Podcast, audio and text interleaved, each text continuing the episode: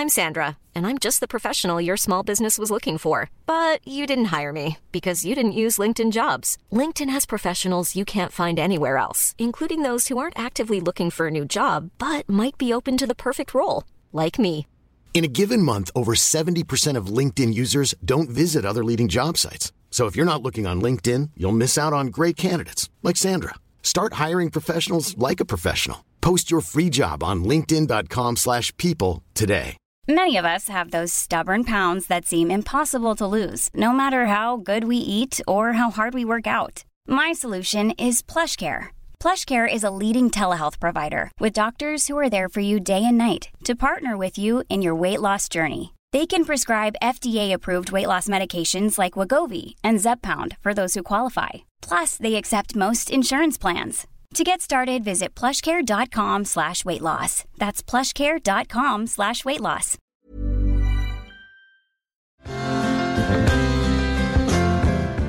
Hallå och välkomna till en ny säsong av podcasten Mina värsta gig, podden där vi tar upp den inte alltid lika smickrande delen av underhållningsbranschen. Vi gottar oss i misslyckanden, saker man skäms för och framför allt pratar om giggen som har gått jävligt dåligt. Jag heter Niklas Runsten och kommer leda denna skuta framåt och mig kan man exempelvis följa på Instagram, där heter jag något så enkelt som just Niklas Runsten och där kan man även önska gäster om du känner att det finns någon där ute som ska komma hit och bekänna sina synder. Men i det här avsnittet så kommer vi ju då att träffa Henrik Schyffert, en person som kanske är en av de största vi har och har gjort en väldigt massa olika saker genom åren och då även dåliga saker som kommer att tas upp i det här avsnittet. Men som alltid, först och främst så ska vi få höra vad våran gäst har på sin taco och det gör vi nu.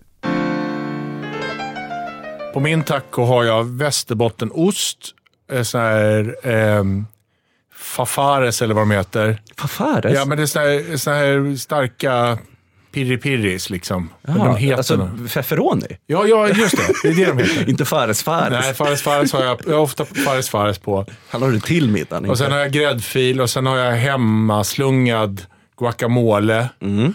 Hackad rödlök. Ja, men det är det tror jag. Inget kött eller någon... Ja, alltså, jo, det har ja, jag. ja, ja. Och då har jag gärna kyckling. Jag brukar göra kycklingbitar. Kycklingtacos. ja. Ja. Tror det ofta. Nej, väldigt sällan. Är ett fan. Eh, Ja, alltså jag tycker om såna här... Alltså så här, riktiga fajitas så här, är ju jättegoda tycker jag. Såna här man får, när de, där det bara så här ryker om. Och så kan man plocka själv och lägga ihop. Så här. Det ska vara mjukt bröd. De där skalen har jag aldrig förstått mig på. Det där är någon som... Det är så, jag tänker att det är så någon som har kommit på att man kan... Äter de skiten? Ja, jag lovar. Men alltså det är ju inte sant. Det är så här förpackningsmaterial. Ja, men de äter det. De äter det. Sälj, ta fem spänn lådan. Det jag lovar det går. Så känns det med det. Att det, är så här det är inte för att det är gott, utan någon, någon lämnar det för länge i ugnen och så märkte de fan de äter det. Ja, ja, vi kör på det då. Så det undviker du gärna. Ja, de kan jag inte äta. It's a pretty good crowd for a Saturday, and the manager gives me a smile. Cause he knows that it's me they've been coming to see, to forget about life for a while.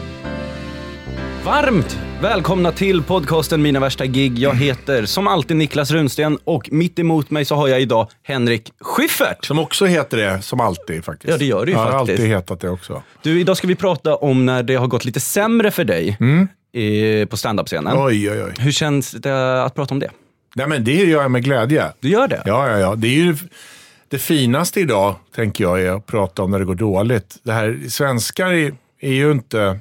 Jag gick en stand-up-kurs i USA för massa, massa år sedan och då så hade, försökte jag skriva, med ett av mina första skämt jag försökte skriva var att jag hade köpt en jacka, en dunjacka i silver som såg ut som en sån här astronautjacka. Eh, som var jättedyr, den kostade 5-6 tusen kronor. Och jag skämde så mycket över den och jag, och jag använde den aldrig. Och han, den amerikanska läraren där, var så här, men vad är det som är roligt? Ja, men det är roligt att den är så dyr, jag. Att det är, det är så dumt att den är så dyr. Och så sa han, men det är fint att det är dyrt. För amerikaner tycker att det är fint. Ah, Ju ja, mer ja. pengar man gör av med, desto finare är det. Och jag bara, nej, nej, nej. I Sverige är det tvärtom. Alltså, Ja, man ska man, skämmas. man skäms om man har köpt, går omkring för dyra grejer. Mm. Och jag tänker det är samma sak med det där. Att det är, skryta om att det går bra, det gör man inte. Utan Mm.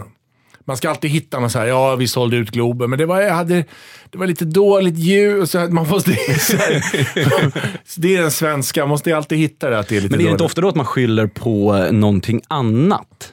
Än sig själv Ja, precis. att man just skyller på att ah, men det var dåligt ljud. Men Ja, liksom, nu ska vi ändå tycka att vi kan gräva lite i när du har varit dålig. Ja, ja, ja. Och, ja men det, det, det, det, det, ja, men så är det absolut. Och det är ju en självbevarelsedrift såklart, Mm. att man håller på med det. Men det är väldigt, om man får nörda in i den här branschen så är det väldigt eh, ovanligt med folk som säger jag var dålig. Mm. Det vanligaste är ju, fan vad stelt det var där ute ikväll. det är ju det vanligaste. Det är, det är deras fel.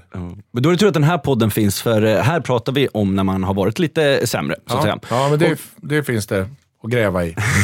Och till, till och med, I början av poddarna brukar man ju få, eh, liksom, eh, ja, mina gäster de ska ju, jag måste ju presentera vilka de är, men jag känner liksom, du behöver ju kanske inte någon närmare Jo, beskrivning. Massa fjortisar som inte har en aning om vem jag Ja, är. men det, då, får de, då tycker jag att de får googla. För Ja, istället ja. så vill jag fråga dig. Av allting Vilken bra du, energi du har. Tack så hemskt Du bara mycket. går. Du säger, jag behöver inte göra någonting. Jätteskönt. Ja, men det är väl det, det, Styr och ställ. Ja men vad skönt. För det jag eh, är väldigt nyfiken på, för du har gjort liksom allt, radio, tv, stand-up. mm, Ja vad mer? Du har kanske sk- har du skrivit böcker? Eh, nej, ja, vi har gjort någon bok på något. Vi har gjort så här, en Nile City-bok finns det och det finns en Ljust och fräscht-bok och sådär. Så du är författare också? Ja, du jag, jag skulle allting. fan inte säga att jag är författare, men jag, de är, ord där i som jag har hittat på. Ja. Men vad tycker du av allting du har gjort har varit, blivit det roligaste? Inte kanske roligast att göra, för det är en helt annan grej, men har blivit roligast som produkt? Det tycker jag är... Jag gjorde en entimmesfilm på tv som hette Torsk på Tallinn. Som jag tyckte blev väldigt rolig. Och sen eh, det här Ljust och fräscht som jag och Fredrik Lindström gjorde tyckte jag blev, det var väldigt, väldigt skrattigt. Om man räknar så här mycket skratt. Så här. De, de två kanske. Men är det saker du känner själv du kan gå tillbaka och titta på och känna att det här, det här var fan jävligt bra? Ja, faktiskt. Om vi ska gräva där det gör ont i den här podden så, så ja. ja men jag, läste igenom eh, Ljust och fräscht-manuset när jag skulle ut på den här sista turnén som jag gjorde, för jag ville dubbelkolla att jag inte... Ibland råkar man återanvända skämt utan att man tänker på det. Så jag läste igenom det. Och då satt, kommer jag ihåg, jag satt på tåg och så läste jag den och så tänkte jag så här, fan, bra det här. här kom, där kommer, när och då gjorde kommer den. Åh, det här är ju bra. När gjorde ni den Josef Fräs? Eh, eh, 2011 till 2014 kanske. Hade du råkat återanvända något? Ja, det hade jag. Det var, hade jag faktiskt. Det var en, en, en lös, ett lösenordsskämt som jag körde, ville köra en gång till för det är så himla bra. Men det hade jag tydligen kört så det fick jag inte. Det är superbränt så att säga. Ja, så är det. Då eh, vänder vi ju på den här frågan självklart. Av alla grejer du har gjort, finns det någonting du kan tänka tillbaka på? Som, ja, men, eh, först och främst vill jag veta något som är dåligt, men sen någonting som du också kanske skäms för. Ja, eh, jag gjorde en tv-serie för Kanal 5 där vi försökte göra en svensk här daily show som hette Veckans Nyheter. Den, den blev inte bra alls. När var detta? Boah, 2005, 6 kanske någon gång. Vi trodde ju att, eh, vi hade inte knäckt hur de gjorde det och sen så, det som är så, alltså, det Daily Show gör har jag lärt mig i efterhand, är att de skämtar inte om problemen eller händelsen, de skämtar om röken. Inte om elden utan om röken. Så de går inte in och skämtar om vad statsministern har sagt eller vad eh, riksbankschefen har sagt, utan hur det rapporteras kring det. Okej. Och det, var, det har tänkt man inte på när man tittar på det, men de ger sig på andra medier och det får man göra på ett annat sätt. Och det, det, det hade vi missat. Så den, den, den blev inte bra. Jag var inte bra. Vad var din roll i det? Jag var programledare för den och skrev och hittade på. Eh, det var inte bra. Men var, det, var recensionerna också dåliga? Eller, var ni Ja. kände, eller kände, hur, kände ni själva att det inte blev, eller trodde ni er på det? Sämst, sämst på tv den här veckan var det.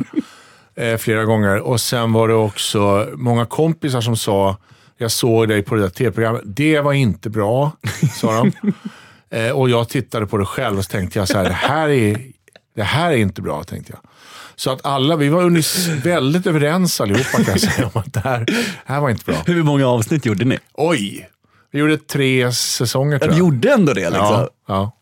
Var det för att ni hade skrivit ett något långtidskontrakt eller så här, vi kan vända den här vi hade- steken? ja, men det gick rätt, kanal 5 så det gick rätt bra. Så hade vi, vi, jag tvingade allas kompisar så här glans och Sissela Kyle. Mm. Tvinga alla dem att vara med. Så, här. så det, det, var ganska kändistätt. Sådär. Ja, så det var mycket som, många som tittade? Det var ganska många som tittade ah, på skiten. Ja. Och alla sa allihopa, men det här är inte bra.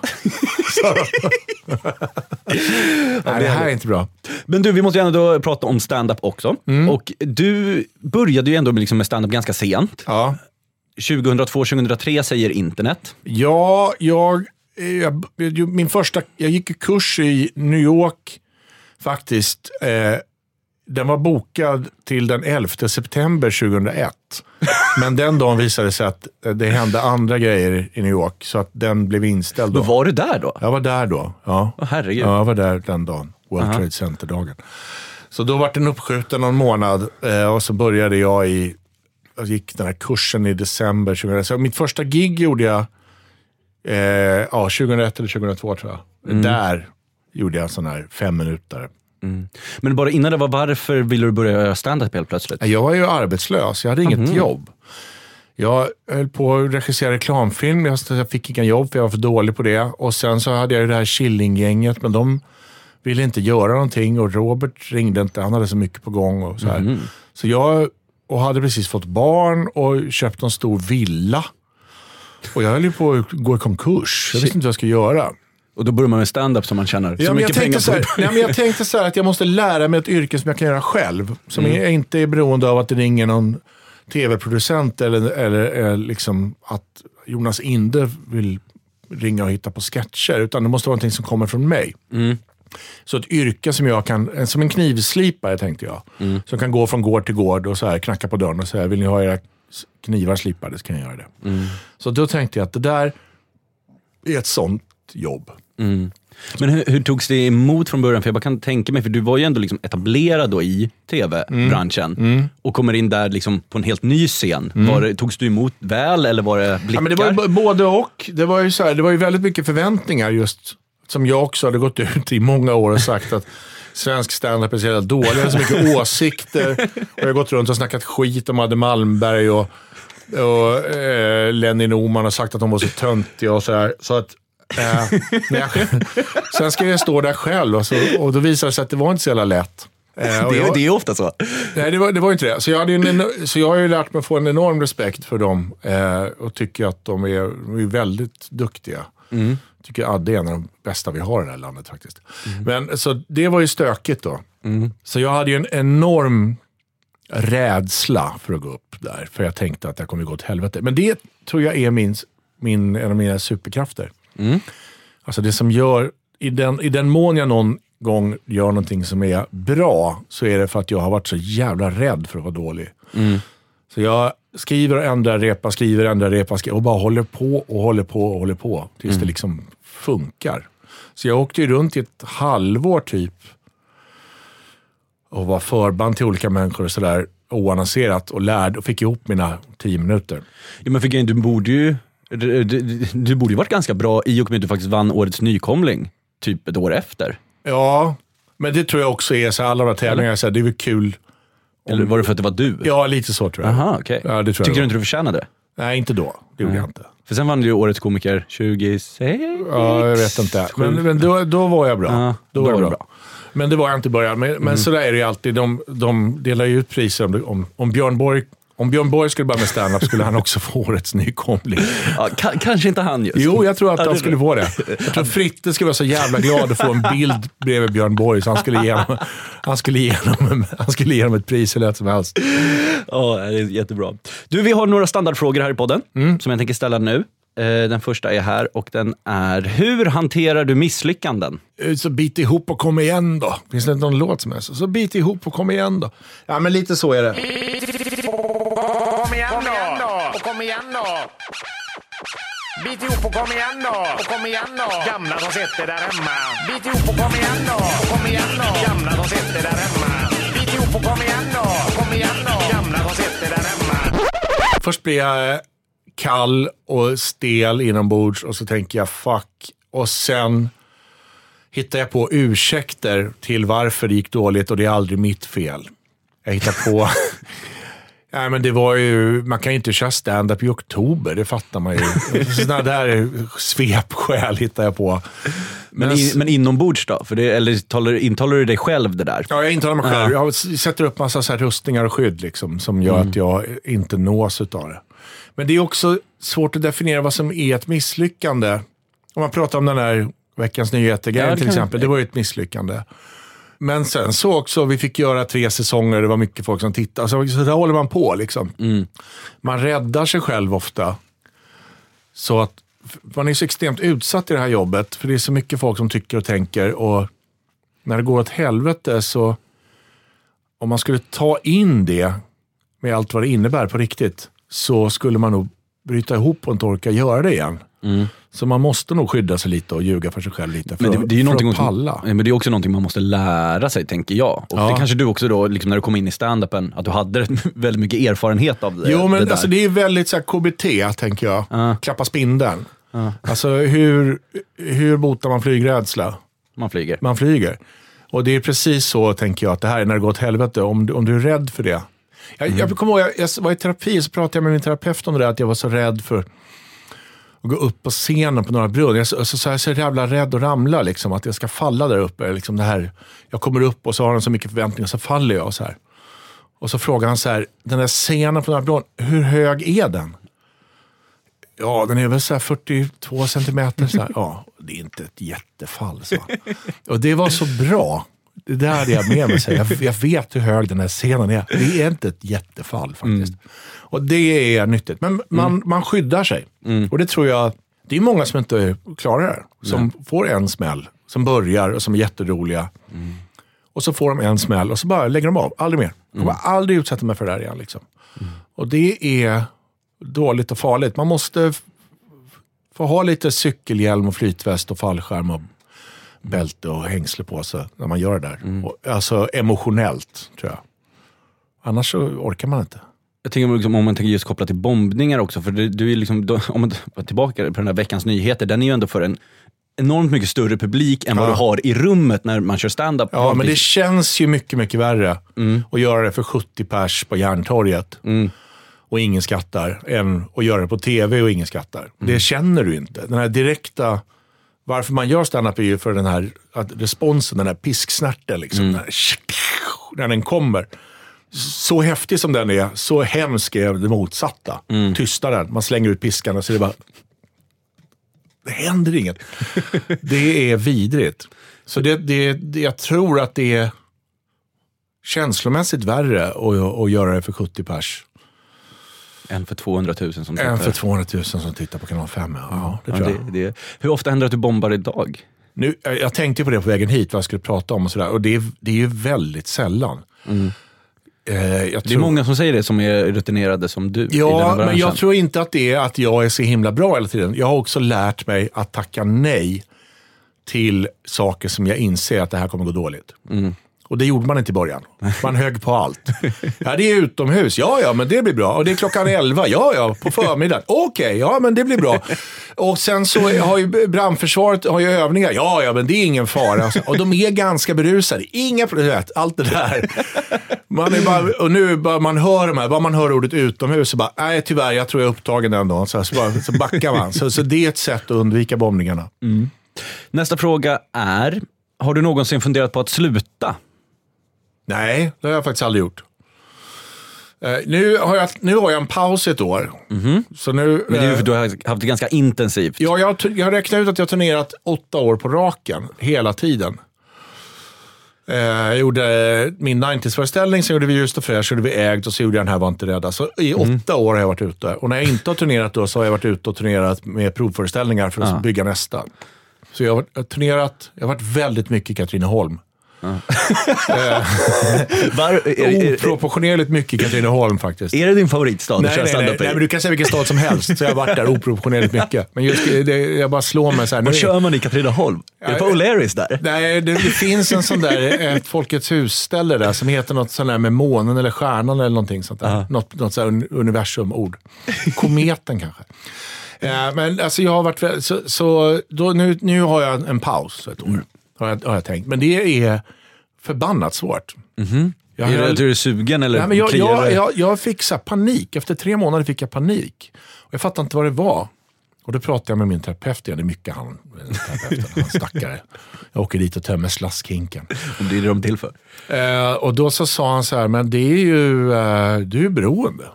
Alltså, du, det här är en ren jävla, det här är som så här, han jämförde det med folk som är spelmissbrukare eller sexmissbrukare. Att det är samma, man vill åt den här kicken. Det är den här piskan liksom. Ja, och den vill man åt. Och när man inte får den, om man har fått den varje så här, fyra dagar i veckan i åtta års tid, och så får man inte den. Vad tror du Stones turnerar för? Det är inte för att de behöver pengarna. De be- vill ju åt det där liksom, wow, det är det man vill åt. Och sen hade jag ett gig inbokat i Göteborg i september, som jag åkte och gjorde. Och så skrev jag tio minuter nytt på tåget på vägen ner. För jag, det kom jag inte ur då, för jag skulle ha ett ledigt år. Men det var två, tre bokningar som var, låg kvar. Så åkte jag ner och så gjorde jag det där giget. Och så var jag svinbra. Att, ja, men jag var liksom så här, nytt material, jag gick upp och jag rev. Och det är så kul då. Och så tänkte jag så här, vad håller jag på med? Det är ju det här jag ska göra. Jag är bra på det här. Det här är ju grejen. Jag tycker det är skitkul. Men jag, nu försöker jag hålla med. Men eh, jag har några så här strögig. Så här, jag gör några Norra Brunn, så här, två, tre stycken och sådär. Men annars så är det... Men det är inte det här ute och turné och nej, nej, åka nej. på vägarna och nej, grejer. nej, nu är det ett år hemma. Men det är väldigt tråkigt. Värsta ögonblick hittills i din karriär som inte behöver vara kopplat till ett gig? Oj, vilken fråga. Nej, men jag tror att en av de absolut värsta ögonblicken jag har haft som har med en scen att göra var, vi skulle göra, Killinggänget skulle göra en till krogshow. Vi gjorde en på Berns som hette Ivan Ersson med Glenn Killing. Som gick jättebra. Det var liksom smockfullt och det var fem i tidningarna och det var liksom en sån rökare. Och sen tio år senare skulle vi göra en till som hette Glenn Killing på Grand. Och där hade vi panik för vi eh, hade skrivit grejer som var väldigt roliga men vi tänkte också så att de, folk förväntar sig så här karaktärer liksom. Sudden och Lasse Kongo, Percy Nilegård och Roland och alla de här gubbarna. Liksom, så, här. så vi var tvungna att göra det. Och då hade vi sån extrem ångest för det där. Så det var... De, var det du skulle komma med nya karaktärer eller var det att de här skulle utvecklas? Nej, men vi skulle göra de gamla, men då kände vi så här, det här är inget bra. Så de, den, den showen blev inget bra. Men just jag minns det där innan vi skulle ha premiär. Vi skulle nämligen firas ner från taket 40 meter så abseilar ner. Som så här Backstreet Boys. Och göra någon dansgrej i början. Så det var ganska avancerat med så här stuntmän och olika så här selar och grejer. Och ganska svårt att göra. Och sen ska man komma ner, koppla bort det där, så slänga sig in i någon dansmove och såna här grejer. Jag kommer ihåg att jag, Johan och Robert stod uppe i taket där uppe, så här 40 meter upp och tittade på varandra och bara så här. Och visste att vi hade en sån lökig show att presentera också. Och där nere ser man så här på Rammel, Hasse Alfredsson, Margareta Krook. Alltså, all, de sitter med sådana förväntningar och vi tänker, we, we got nothing. vi har ingenting. Det var, det var vidrigt faktiskt. Ja, men vad jag- händer? Vad gör man Där, då? man betar av det. Vi, Man betar av det. Och så gick man hem på natten och sen läste man tidningen nästa dag så var det tvåor och treor. Och eh, det var halvsålt och eh, ja, jaha. Så, Ja. så var det med det. Men förstör det någonting känslan av det som var innan? Alltså jag tänker det med er förra show då som var så himla hyllad. Att, Ja. att det, ja, men det, man tappar känslan av hur bra det var. Ja, ja, ja. Men alltså, du kommer aldrig ihåg när det är bra. Det är, för, nu vill jag dra in min terapeut igen. Eh, oväntat va? Nej, men han, för jag pratade om det här med honom, att man eh, just i kommentatorsfält och så. Att om man, man har gjort någonting och så kommenterar folk och så är det 2000 som har kommenterat. Åh vad bra, jag såg det där, det var så himla bra, tack för det, bla bla bla. Man minns inte dem. Man säger 70 stycken, din jävla apa, jag hatar dig, lägg av. Och de kommer man ihåg. Och så frågade jag så här, varför är det så? Och då sa han så här. Vet du vilken färg som ögat kan se flest nyanser utav? Nej, det visste jag inte. Äh, då är det grönt. Varför det? Jo, för när du tittar ut över en savann så är nästan allting grönt, men du letar efter faror. Och så är det något som skiljer sig lite från det gröna, då vill du att ögat ska upptäcka det. Och därför så ser du bara farorna. Så när en antilop tittar ut över en savann, då ser han inte de andra antiloperna och solnedgången och vattenfallen. Han ser eh, Jaguar, svanstippen en kilometer bort. Man ser, det är det enda man kommer ihåg. Det är samma sak när du letar i kommentatorsfälten. Hjärnan letar bara efter de möjliga farorna. Man hoppar över alla hjärtan och ser Precis, och så tror jag att det är. Så, nu minns jag inte vad frågan var. bara... Eh, ja, att, man, att det gamla förstörs. Ja, just det. Alltså, just det. Nej, men, och därför tror jag att det här när det, när det går bra, det tänker man är vardag. Så ska det vara. Men det är inte att man är sjuk i huvudet eller narcissist eller liksom självupptagen. Det är också för att så funkar hjärnan. Den letar hela tiden efter det. När vi har gjort en provföreställning till exempel, då går vi aldrig av scenen och säger så här, det där var bra, det där var bra. Utan vi säger bara, det där måste vi fixa, det där måste vi ändra, det där är för långt. Och det där fattar man inte. Så säger man bara. Man kommer bara ihåg det dåliga. Liksom. Men det måste ju vara så, alltså, grejen, det, det är ju det som behövs i det läget. Men det måste ju ändå vara så jobbigt att hela tiden fokusera Ja, på så det, är det. negativa. Så är det. Alltså mitt liv är att gräva i min egen skit, säga det till folk jag inte känner och sen må dåligt över att jag inte sa det tillräckligt bra. Och sen se Och de sen elaka gör, kommentarerna. det, sen gör jag det igen nästa dag. Det är allt det är. Det är aldrig, åh vad kul och vad bra. Så här, man kan känna i stunden när man sagt, skriver något nytt och så säger man det, så känner man så här, ja den här funkar bra. Och sen, då är det borta. Men så är man så här, varför funkar inte den här grejen om brandsläckaren? Varför, jag, jag fattar inte det. Den var ju jätterolig igår. Det är ingen, jag säger samma sak. Så här. Det är det man tänker på hela, hela tiden. Men då är det skönt att ha en paus nu. Ja, men det där är också det, är det roliga i det. Jag tänker att det, i ståuppvärlden så är det där, det är ett, som ett sudoku liksom. Varför löser du sudoku? Du behöver inte lösa det där. Det är ett problem. Men när du plockar upp tidningen och så sitter du och jag ska lösa, så du vill ha ett problem. Hjärnan mår bra av det där. Du letar efter de där grejerna hela tiden. Så jag tror att det är samma sak där. Det är det som är det roliga. Man sitter så här, varför? Varför funkar det inte för? Det är liksom, eh, det är det roliga i det. Du, sista frågan innan vi går in på det denna podd faktiskt handlar om Mm. är. Vilken egenskap skulle du säga är din absolut sämsta som människa? Ja, jag har ju flera stycken. Jag är ju då, ett av mina stora problem är att jag är självupptagen. Universum roterar runt Henrik Schyffert. Alltså jag står i mitten och sen så är det andra planeter och sånt som åker runt solen. Vilket gör, eh, jag är också väldigt otrygg i mig själv. Som, om man tänker att jag är solen, så jag är också en sol som hela tiden känner så här, är jag så bra sol? så känner jag hela tiden. Solen går upp på morgonen och bara, ah, det här kunde jag ha gjort bättre. Så, här. så jag har dåligt självförtroende också. Och de där bitarna tillsammans skapar en ganska omysig person att vara runt i, i, när det är så stresssituationer. Så det är nog mina... Är du dåligt stressad i situationer? Nej, men jag, nej alltså jag, på jobbet är jag bra på det. Jag är ganska, jag är ganska bra på, okej det här är lö- hur löser vi det? Så jag är ganska så här problemlösningsinriktad och har inga problem att slänga saker och inga problem. Så, det är jag ganska bra på. Men sen när man kommer hem så måste ju mina närmaste då sitta och höra på mig när jag ältar den här skiten om och om igen. Solen, Solen sitter och eh, skakar på huvudet och suckar vid middagsbordet och är inte nöjd och det var inget bra och sådär.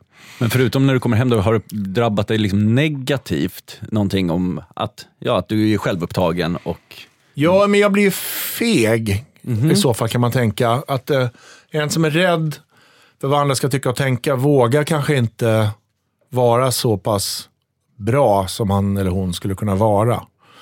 Det blir ju att man väljer kanske ett säkrare spår ibland, och så där, vilket gör att den... ah, Men det känns inte som du gör, eller? Jo, men du vet ju inte vilka idéer jag hade innan. Nej, jag vet ju inte, men Jag det- hade ju jätteroliga, knasiga idéer innan som jag inte vågade göra. Som alltså. vad då? Nej, men jag bara, bara, man tänker ju alltid så här, vad kul det vore om vi hade riktiga eh, tiggare som gick mellan bänkraderna när vi gör ägd och pratar om det här. Så här. Och, och sen vågar vi inte. Så, här. Nej. Nej. men alltså, så, där, så man har ju liksom, siktar högt så här, och sen så blir det inte det. Och sen kan vi ens nämna, det heter rom. Och så, vidare. så bara håller man på att putsa av det tills man har en, man knappt nämner det i slutändan. Så, här. Nej, men så, så man, om man tänker att om man säger att det är någon som gör konst så skulle man nog, vi hade nog vågat gjort bättre grejer om jag hade inte varit så ängslig. Ängslig tror jag. Ängslig är en dålig grej att vara. Och med de orden så går vi in på det denna podd faktiskt handlar om. It's a pretty good crowd for a Saturday, and the manager gives me a smile. Hiring for your small business? If you're not looking for professionals on LinkedIn, you're looking in the wrong place. That's like looking for your car keys in a fish tank. LinkedIn helps you hire professionals you can't find anywhere else, even those who aren't actively searching for a new job but might be open to the perfect role. In a given month, over 70% of LinkedIn users don't even visit other leading job sites. So start looking in the right place. With LinkedIn, you can hire professionals like a professional. Post your free job on linkedin.com slash people today. Hey, it's Ryan Reynolds, and I'm here with Keith, co-star of my upcoming film, If, only in theaters May 17th. Do you want to tell people the big news?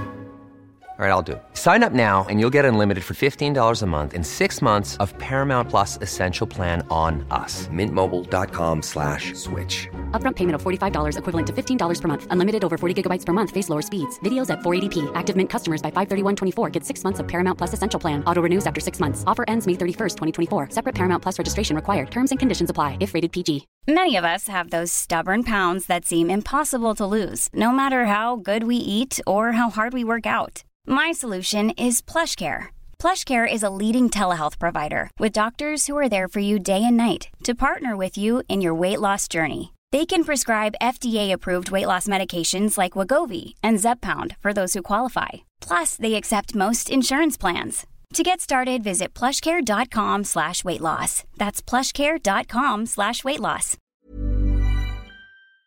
He knows that it's me they've been coming to see to forget about life for a while.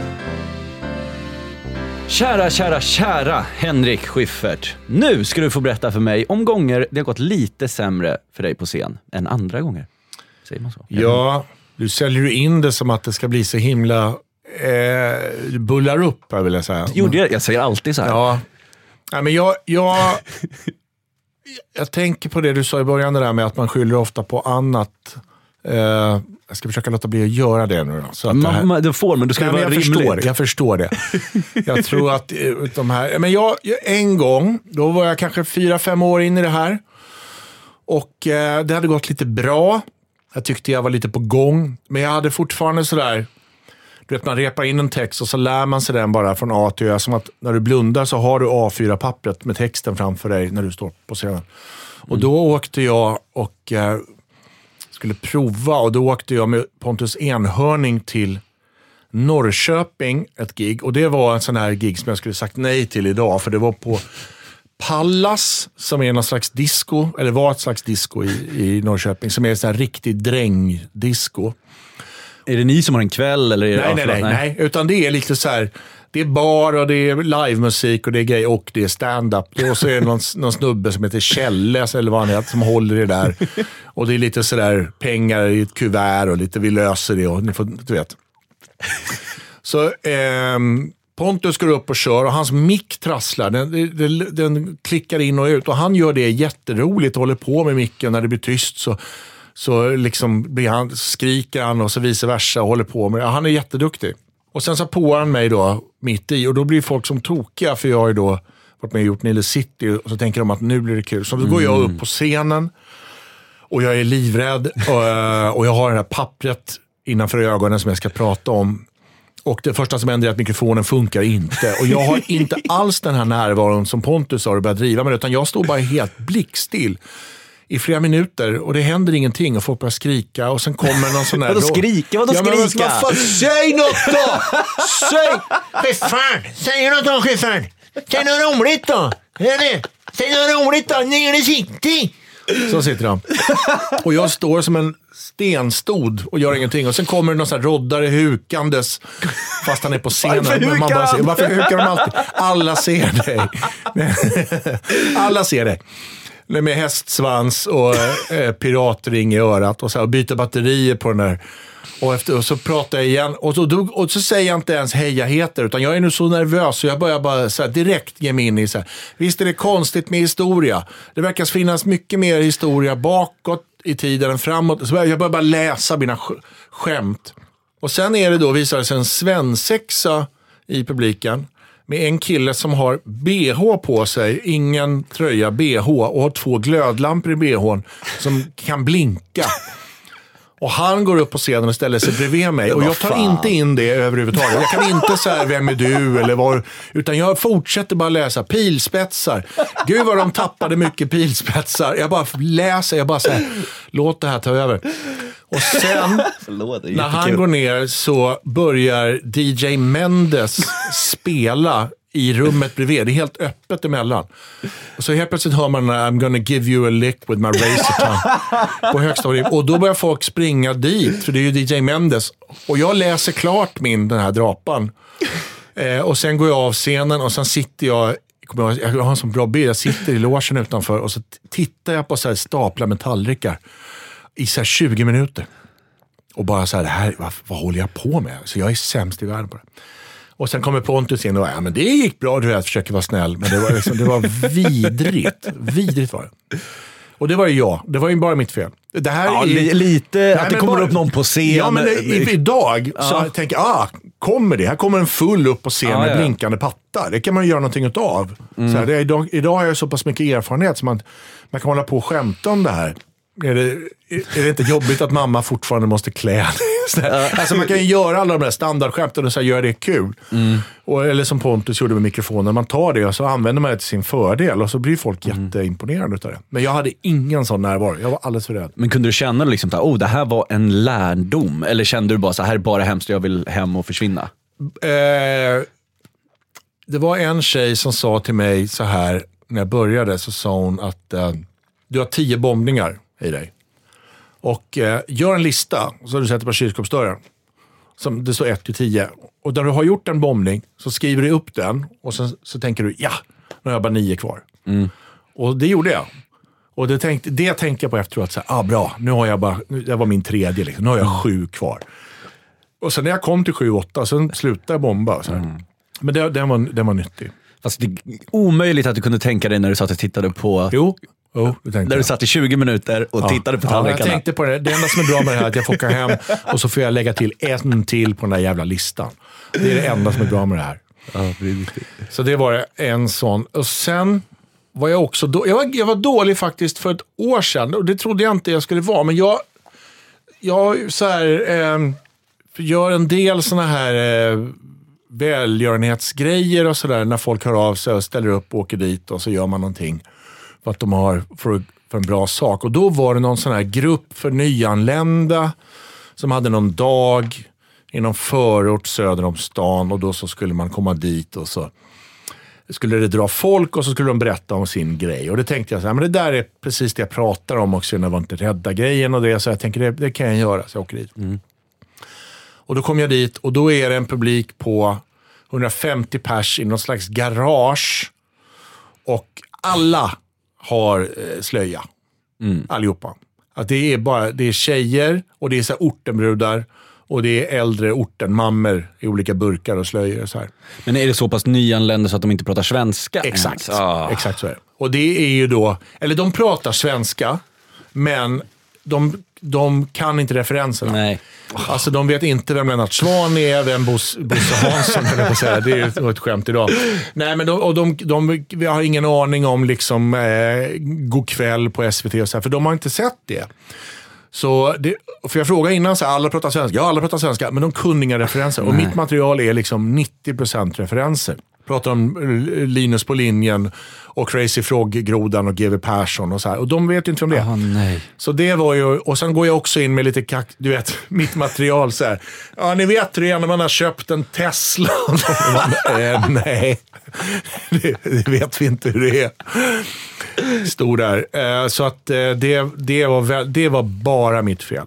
Det borde jag ha tänkt, det borde jag ha tänkt på innan att eh, de kan ju inte mina Ja, men referenser. det är också sån här, det där är så typiskt, för det har man också fått höra ganska mycket i den här podden om liksom arrangörerna som inte kanske tänkte riktigt igenom Nej, men det här detta. var inte arrangörens fel. För jag, jag ställde de här frågorna. Jag ställde fel fråga. Ja. Jag ställde frågan, eh, kan de svenska? Och han sa absolut, det kan de. Och han hade helt rätt i det. Så det var bara mitt fel. Jag borde ha tänkt så här, man varit här i tre år, då vet man inte vem Lasse Holmqvist är. Nej. Det gör, det gör man inte. Och, därför kan inte. och då var jag, jag var tvungen att skriva om det där. Hur länge kör du? Ja, Jag körde som jag skulle, en halvtimme. Nej, det gjorde jag inte. Jag kapade tio minuter för att det gick så dåligt. Fick du några skratt? Du måste, eller har Eh, du? Jag fick ett skratt när jag spel, någon sån här act-out jag gjorde. Att jag blev, eh, Jo, jag skulle göra den där, när att jag gör bara mitt orgasmansikte när jag backar bilen nu för tiden. Den här, man gör den där face. Men inte för att skämtet var roligt, men för att jag såg rolig ut när jag Ja, gjorde ja. det. Alltså det då, då skrattade de, tror jag. Men jag ska berätta också om ett, ett gig jag gjorde, som, ett gig som jag inte gjorde. Eh, och för det tänker jag är varför man, man slutar bomba. Det är för, på grund av det. För det här var några år sedan och så var det en hissfirma som hängde upp hissar. Det var första skämtet jag hade.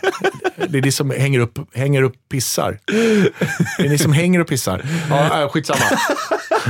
Plugg det. Ja, men, och det, det var på Tekniska museet i Stockholm. Och då var det också så här, alla varningsklockor. Att det var liksom klockan, jag började klockan 22. Och det var eftermiddagen och det är dominant manligt. Det är alltid en varningsklocka. Du vill ha mycket tjejer i publiken, för det är roligare. Killar är, och... Eh, Varför så, då? Nej, men för de är öppnare och vågar skratta. Och killar är mycket så armarna i kors, så får man liksom bända ut armarna på dem. Så här. Eh, killar är rädda att skratta, men inte andra killar skrattar. Det är så här, Medan tjejer kan skita i det. Utan de har, de, det är alltid mycket bättre. Så det är män. Så jag kommer dit, så tänker jag, okej, men så åker jag dit och det är ett firmagig och det är bra betalt och jag ska köra 20 minuter. Och så tänker jag, ja, men jag gör det. Så här, efter några brunn så åker jag dit och så gör jag det gigget. Kommer in i köket till de har till den där festvåningen. Och där står en kille böjd över diskhon med en fläskkotlett tryckt mot ansiktet. Och han blöder kopiöst. Liksom. Alltså de har slagit upp någon, någon å, du vet, näsan är helt uppslagen. Det rinner liksom en halv deciliter i minuten ur näsan på honom. Det är bara- den typen av fest. Ja, det är den typen av fest. så jag tänkte så här, okej, varningsklocka ett. Här. Och så jag bara så här, slåss de? Nej, det, det, det, var, det var lite gruff, men det är över. Det kommer inte vara några problem. Och så tittar jag in i lokalen och då visar det sig att, eh, för det första så har de blivit klara med middagen tidigare än vad de sa. Så DJn har redan dragit igång. Så det är fullt disco där inne. Men ingen dansar. Utan runt så här, några runda bord sitter så här 30-40 killar och är jättefulla. Och sen är det 10 killar som slåss med två vakter. Alltså så här liksom GTA-slåss. På riktigt slåss. Och, så, så säger, och jag bara, men jag kan inte gå upp nu. Så här. Jo men du måste, alltså vi, det är lugnt. Vi bara drar ner, är, vi bara drar ner musiken. Och jag bara, det finns ju inte ens någon mick. Nej men du kan köra genom stereon. Du kan köra på DJ-micken, säger han. Och för då ska jag gå upp i DJ-båset och, stå och ta DJ-micken. Ja, det blir perfekt. Då tänker jag, det här är dåligt. Så och då, gör jag, då gör jag ett beslut som är så här. Eh, jag kommer inte göra det här. För det här kommer bli inte kul för dem och det kommer bli en mardröm för mig. Så jag, jag, jag gör inte det här. Men var du utannonserad då? Alltså att de satt och väntade på dig, några kanske? Det hade inte spelat någon roll kan jag Nej. säga. Alltså, de här var ju, de var ju i apstadiet de här, så det spelar ingen roll. eh, men, och då så, så säger jag så här, säg till, det var någon marknadschefstjej där som hade bokat mig, så hälsa henne så att jag gör inte det här. Och sen så bara går jag mot bilen och då kommer hon utspringande. Hon har en sko i handen och den andra på foten. Och så här klackar och en liten kort kort. Och hon är jättefull. Och hon är så här. Hörru! Hörru! Vad tror du att du ska? Och så jag bara, "Ö, vad gör- du, jag har betalt för dig. Du gör vad jag har betalt för. Säger hon. Alltså, jag, är, jag är ledsen, men det, går- det, här, det går inte. Jag behöver vissa grejer som ska stämma. Det här det går inte. så här. Du, jag har sett dig på tv och jag har betalt för, dyra pengar för att du ska vara här, så nu gör du det. Jag, nej, alltså, det går inte. Hörru du, Micke, ställ dig på scen. Och jag bara, Micke? ja, Mika eller Mika eller vad, eller vad du nu heter. Micke, Micke. "Nej, jag heter Henrik. Nej, Tornving. Nej, jag, du blandar ihop mig så här. Men jag har beställt dig. Nej, du har beställt Henrik Schyffert. Men jag vill ha Micke Tornving. Okej, sa jag. Ja, men det här, jag är ledsen. Men det är bara, ni har fått fel person och allting så här. Så då, då tänker jag, jag sticker där. Och sen är det han som har, bo, ringer han som har bokat mig. Så så här, ja, ja, det här går inte. Och så sa jag, hon har ringt, hon är liksom äldre, hon ska stämma dig. Jaha, så han, hon har ringt till... Ja, hon har ringt till boken, hon ska stämma mig. Hon, hon, så här, hon, har hon hävdar så här att jag, hon äger mig. Alltså, att jag, jag har betalt, du gör som jag säger. Dansa din jävla cirkusapa. Och så, och så så sa jag, men se om du kan hitta en ersättare. Så jag ringer till Håkan Jäder som jag hade kört med på Norra Brunn. Och så berättade jag situationen. Och så sa jag, de vill ha en ersättare. Om du åker dit, du får mitt gage om du lyckas. Och du kör fem minuter så får du gaget, gör det. Så, här. så han bara, ja men fan, jag går upp och så kör jag fem minuter. Så liksom, det är bra stålar, jag gör det. Så, här. så han åker dit och så ringer han mig tio minuter senare. Nej, det gick inte. Jag, jag kommer inte, det gick inte. Du har helt rätt. Det är helt omöjligt. Jag kommer inte ens fram till DJ. Alltså det, det är kaos. Så, här. så det gick. Till och med han, han gav sig. Så det vart inget. Men det är så kul, det måste ha blivit ganska sent nu också om, om han ska ta sig dit. Ja, ja, ja liksom, nu var hon liksom halv tolv, tolv. Så här. Det var två timmar efter jag... Alltså det var ju... Det var ju äh, men, det var, men det var en sån där... Micke. Blev du stämd då? Nej, det är klart jag inte blev stämd. Jag fick Nej, inget, vet, hon, jag fick inget hon kanske var betalt. råseriös. Nej, nej, nej. Jag fick inget betalt. Men, Nej. men, det, men alltså, jag tänker att ibland är det dyrare att få betalt än att inte få betalt. Men en sån person, hör de av sig dagen efter till din bokare då, eller till dig på något sätt det ber om ursäkt? jag, jag, tror, jag minns att jag undrade vad som För jag tror att hon, jag tror inte ens hon, hon minns nog inte det här. Nej. Så illa var det tror jag. Jag tror inte hon har. Men hon hade ju också fullt upp. Det var ju liksom... Eh, Det var ju slags. Det var ju så här Octagon UFC där inne, så jag tänker hon, hade andra problem. Någon sån där apkomiker. Och så himla roligt att det är ett hissföretag. Mm. Ja. Det finns bara två, ni vet, ni, ett av dem var det. Ja. Eh, har vi någonting mer eller känner du att vi ska runda av? Nej, men det är ungefär det, det, det tänker jag. Är de, Jag försökte vara så ärlig som möjligt, Ja, men, det var jättebra. ja, så, men ungefär så är det. Annars är ju de, de sämsta giggen idag är ju de här när man har kört en grej så mycket så man kan den innan och utan till och man gör det och folk skrattar och tycker det är jättebra och, och står upp och applåderar efteråt. Men man känner ändå så här att idag var jag inte där. Men är det, tror du att det är du själv som känner det då? Bara jag. Ja, precis. Och jag är så pass erfaren att jag vet när jag ska spela det där att jag är förvånad eller låtsas komma av mig eller vad det nu är. Alltså, men när man inte är i, i rummet. Liksom. Och det, de märker inget. Publiken märker inte, men jag märker. Och det skäms man för. Ja, men för, det har jag funderat på. För jag kommer ihåg när du körde eh, Var inte rädda som mest. Du körde Ja. den liksom typ två gånger om dagen. Ja. Eller var det till och med mer? Nej, två Ja, gånger. nej, men jag har gjort den tre gånger om dagen, någon dag tror jag. Men, Men det är ju så, och, och typ fem, sex dagar, sju, jag vet inte hur ofta, hur, Nej, men- du kör den hela tiden. Ja, man kör den hela, hela tiden. Men du måste ju bli så trött på dig själv, eller? Ja, men man har något litet parti som man ändrar. Okej hela tiden. Man har någon lokalreferens man ska lägga in och så här, man byter lite så. Det har hänt något i tidningen idag som man pratar om. Eller man har ett, ett parti som man vill korta eller förlänga. Så man har någon idé. Och det ser man fram emot. Så rabblar man så här, rapar text i 45 minuter och sen kommer det här som man håller på med. Som är kul i huvudet. Och sen rapar man text igen. Så där. Och det märker ju inte publiken vad det är någonstans. Men på så sätt så håller det sig levande. Så där. Man har någon liten grej. Så. Innan vi avslutar, vill du göra skamlös reklam för någonting? Vad som helst? Nej. Nej, jag är emot det där. Nej, jag vill inte Är göra du reklam. för emot det? det? Nej, jag tänker inte göra reklam. Det är för mycket reklam. Ni behöver inte höra någon jävel som pluggar någonting. Det, Ja. blir, det blir bra så. Gå inte och se någonting. Nej. Nej. Okej, då säger vi istället eh, tack så mycket Henrik för att du tog dig tid. Tack för din eh, fantastiska energi. Ah, vad härligt att du, du var med. Eh, och tack för att ni har lyssnat på eh, Mina Värsta Gig, alla lyssnare. Vi hörs igen nästa vecka. Puss och kram! Hej då! It's a pretty good crowd for a Saturday, and the manager gives me a smile. Cause he knows that it's me they've been coming to see, to forget about life for a while.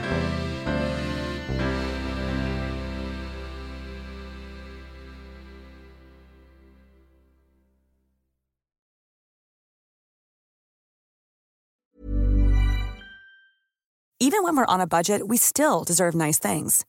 Quince is a place to scoop up stunning high-end goods for 50 to 80% less than similar brands.